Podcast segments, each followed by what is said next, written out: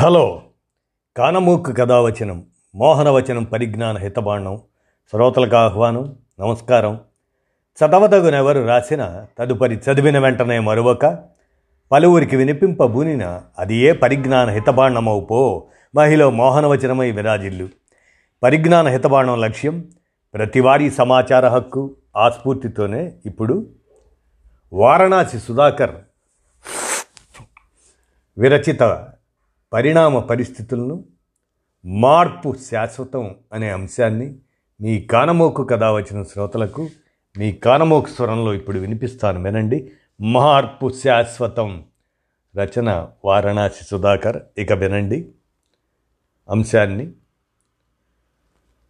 మా ఇంటి స్త్రీమూర్తులు చక్కటి తడి పొడి వేప తుమ్మ కట్టెలు వాడుకుంటూ అత్తెసరు వార్పు పేర్లతో బియ్యాన్ని రుచిగా వండుతూ కత్తిపీటతో కూరలు తరుక్కొని బొగ్గుల కుంపట్ల మీద పాలు కాచుకొని వంటిల్లంతా దట్టమైన పొగ దిట్టంగా వ్యాపిస్తే కళ్ళు నలుపుకుంటూ ఎర్రబారిన కళ్ళతో మధ్య మధ్యలో మేఘాల్లోంచి వచ్చే నారదుడిలాగా బయటికి వచ్చి కొంతసేపు సేదదీరి మళ్ళీ డ్యూటీ ఎక్కేవారు. తడి కట్టెల పొగ కళ్ళ ఆరోగ్యానికి మంచిదే అని ఎవరో ఎప్పుడో వాళ్ళని నమ్మించారులా ఉంది. నమ్మకపోయినా పాపం అంతకంటే దారేది. ఇంట్లో ఉన్న పది మందికి తిండి కావాలిగా. తర్వాత కొన్నాళ్ళకి ఎవరో సంప్రదాయేతర ఇంధన వనరుల ఆవిష్కర్త తన మేధస్సును ఉపయోగించి రంపం పొట్టు కుంపట్లు కనిపెట్టి దేశం మీదకి వదిలాడు. దాంతో రంపం మిల్లులు వాళ్ళకి అదనం ఆదాయం అందుకుంది.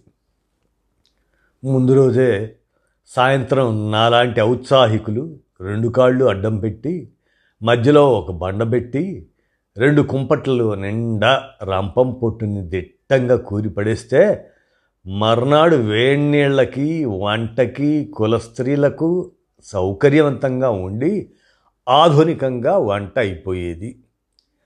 పైగా సాయంత్రం దాకా కాఫీలు వేడి చేసుకునేందుకు నెయ్యి కరగబెట్టేందుకు కూడా బేఫికర్. ఇంకా ఒత్తుల కిరసనాల స్టవ్లు పంపు కొట్టే ప్రెషర్ స్టవ్వులు వచ్చాక శ్రమ తగ్గినందుకు ఇంటి ఇల్లాళ్ళు అప్పుడప్పుడు నవ్వేవారు కూడాను.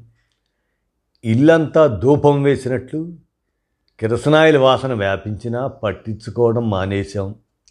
గట్టిగా పంపు కొడితే పేలిపోయే కిరసనాయిల్ ప్రెషర్ స్టవ్వులు కొంతకాలం రాజ్యమేలాయి. అది మొరాయిస్తే దానికి ఇంజక్షన్లు చేసినట్టు ఒక పిన్నుతో పొడవటం. అప్పట్లో కొంచెం డబ్బున్న వాళ్ళు రాగి బాయిలర్లు కొనుక్కొని దాంట్లోకి ఇంధనం ఉండలు వేసి వేడి నీళ్ళు కాచుకొని కింద కుళాయి కూడా పెట్టించుకొని ఫ్యాషన్గా వేడి తోడుకొని స్టైలుగా స్నానాలకు వెళ్ళేవారు. శీతాకాలం వచ్చేదాకా చలి బాగా ముదిరేదాకా మా ఇంటి మగ మహారాజులం ఇద్దరు ముగ్గురం కలిసి తువ్వాళ్ళు బిగిచ్చి రెండు మూడు వరల నూతి నీళ్ళు వాటంగా తోడిపోసుకునేవాళ్ళం. అప్పుడప్పుడు కాలవలో ఈతలు కొట్టేవాళ్ళం. అప్పట్లో అదే మా ఆరోగ్య రహస్యం సౌందర్య రహస్యం. ఆడవాళ్ళకి సంసారపక్షంగా తడికి అడ్డం పెట్టిన స్నానాల గదులు ప్రత్యేకంగా మంజూరయ్యేవి. డబ్బులు ఎక్కువగా ఉంటే బాత్రూములకి మరుగుదొడ్లకి తలుపులు కూడా పెట్టించుకునేవారు. అనవసరపు ఖర్చులు అనుకోండి ఆనాడవి. పాలదాలి అనే ఆవు పిడకలతో పాలు కాచుకునే ప్రత్యేక ఏర్పాటు ఉండేది. చిక్కటి పాలు ఒక కుండలో పోసి దాని మీద పడేస్తే పాలు మరిగి మరిగి ఎర్రటి తొరకగట్టి పాలకోవా అయిపోకుండా తీసి చల్లార్చి తోడు పెట్టిన పెరుగు మజ్జిగ మర్నాడు చద్దనంలో కొత్త ఊరగాయలతో ఒక పట్టుబడితే ఉండేది నా సామి రంగడే కాక అందరి సామి రంగలు దిగొచ్చేవారు. మీరు నమ్మాలి. అది మజ్జిగ కాదు అమృతానికి కజిన్.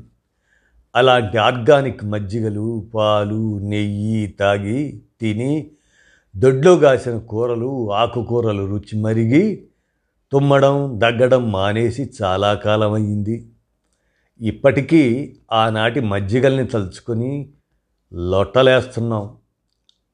ఇప్పటి వాళ్ళు కొనుక్కొచ్చిన బ్రాండెడ్ జిగురు పెరుగు చెంచాతో వేసుకొని మునివేళ్ళతో కలుపుకున్నట్లు నటించి అసహ్యంగా నోరు తెరవకుండా ఫ్యాషన్గా సినిమా హీరోయిన్లాగా మూడు వేళ్ళతో తిని పెదాలతో చప్పరిస్తున్నారు. అందుకే కామోసు మా కిరాణా కొట్టు సత్యం అంటాడు. వీళ్ళు కొనే సరుకుల్లో తినటానికి తక్కువ ఫ్యాషన్లకి అలంకారాలకి ఎక్కువ ఉంటాయి అని. ఇంతకంటే ఎక్కువగా వాళ్ళ గురించి రాస్తే మన కోసం ఎవరికో సుపారీ ఇచ్చినా ఇచ్చేస్తారు. కాబట్టి గప్చిప్. పంతొమ్మిది వందల అరవై తొమ్మిది ప్రాంతంలో అనుకుంటాను. పాపం వాళ్ళెవరో భుజం మీద గ్యాస్ బండ మోసుకొచ్చి స్టవ్ రెగ్యులేటర్లు కూడా తెచ్చి ఇంటింటికి తిరిగి కట్టెలు బొగ్గులు కిరసనాయిలు రంపం పొట్టులతో బాధపడుతున్న మీకోసం అత్యాధునిక ఇంధనం వచ్చేసింది.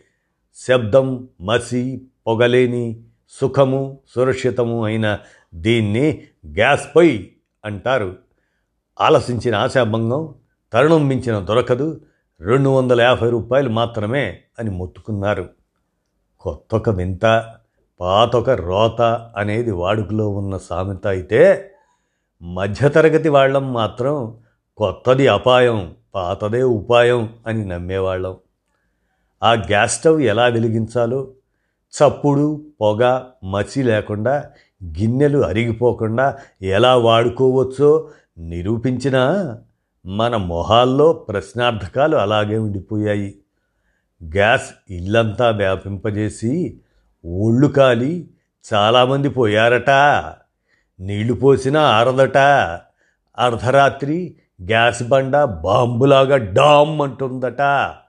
ఇలాంటి లాంటివి లటలు అటలు చాలా విని ఉన్నాం. దాని ఖరీదు పద పాతిక ఏకంగా రెండు వందల యాభై రూపాయలట. డబ్బా బొగ్గులు రూపాయికి బస్తా రంప పొట్టు రెండు రూపాయలకి లీటర్ కిరసనాయిలు అర్ధ రూపాయికి వస్తుంటే ఈ దిక్కుమాలిన గ్యాస్ కోసం ఏకంగా రెండు వందల యాభై రూపాయలు గుమ్మరించాలట. అనుకొని ఎప్పుడో అర్ధరాత్రి పూట డామ్మని పేలిపోయే బాంబుల గ్యాస్ మాకొద్దు అని వాళ్ళని తరిమేశాం. పాపం వాళ్ళు పాలసీ అమ్మలేని ఇన్సూరెన్స్ ఏజెంటులాగా మొహం పెట్టుకొని గ్యాస్ బండని భుజం మీదకి ఎత్తుకున్నారు మా ఇంట్లో అద్దెకున్న వాళ్ళిద్దరు మాత్రం రెండు వందల యాభై ఇచ్చేసి గ్యాస్ కనెక్షన్లు తీసేసుకొని మర్నాటి నుంచే సుఖపడిపోవటం మొదలెట్టేశారు. సరే ఇంటి వాళ్ళ పట్ల అద్దెకుండే వాళ్ళకుండే సహజ మొహమాటాలు ఉపయోగించుకొని అప్పుడప్పుడు మా గిన్నెలు మసిబారకుండా వాళ్ళ గ్యాస్ పొయ్యిల మీదే మా పాలు కాగిపోయి నెయ్యి కరిగిపోయేది.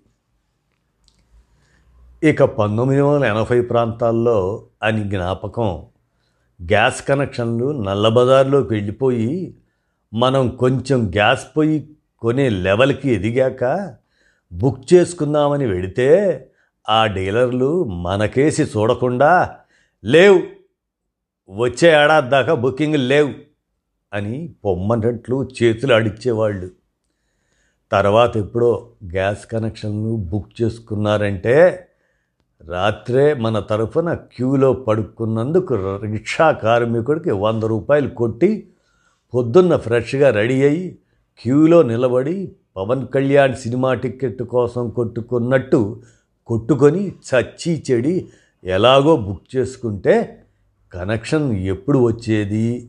తర్వాత చెబుతాం అనేశాడు.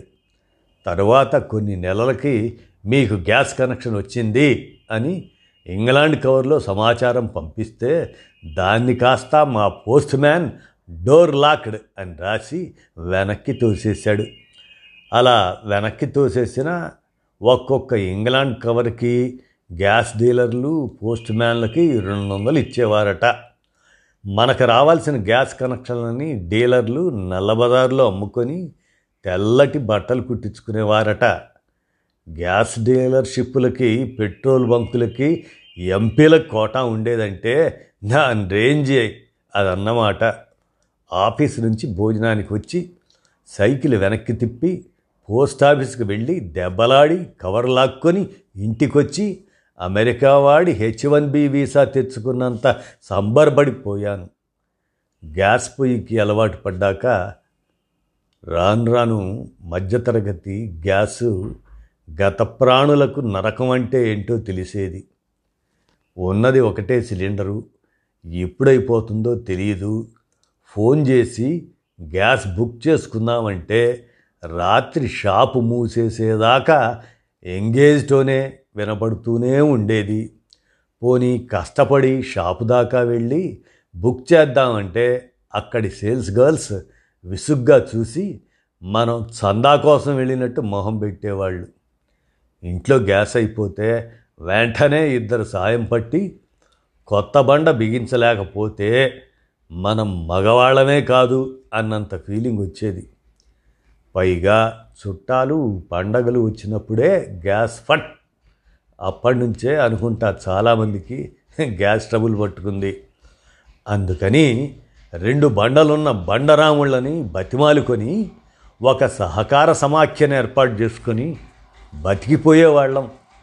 మొన్న మొన్న గ్యాస్ బుకింగ్ని ఆన్లైన్ చేయించిన సంస్కరణవాదికి ఈ ఏడాదైనా పద్మశ్రీ ఇవ్వాలిగా. ఇప్పుడు ప్రత్యామ్నాయ ఇంధన వనరుల పేరిట కరెంటు స్టవ్వులు సోలార్ స్టవ్వులు మైక్రోవేవ్లు ఓవెన్లు ప్రెషర్ కుక్కర్లు ఇన్స్టాపాట్లు వచ్చేసి ఓస్ వంటంటే ఇంతేనా? అంటున్నారు నేటి వనితలు అదృష్టవంతులు. స్నానాలకైతే సమస్య లేదు.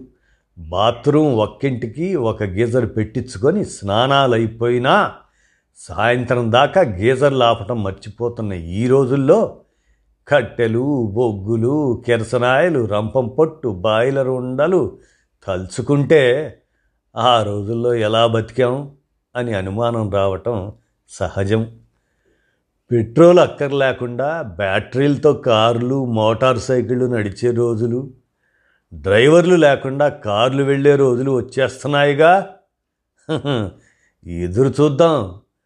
మార్పు శాశ్వతం చేంజ్ ఈజ్ కాన్స్టంట్ అని వారణాసి సుధాకర్ మార్పు శాశ్వతం అనేటువంటి విషయాల్ని పరిణామ పరిస్థితులు ఎలా ఉన్నాయి అనేది కంటికి కట్టినట్లు వివరించిన దాన్ని మీ కానమోకు కథ వచ్చిన శ్రోతలకు మీ కానమోకు స్వరంలో వినిపించాను. విన్నారుగా? ధన్యవాదాలు. అదండి మార్పు శాశ్వతం.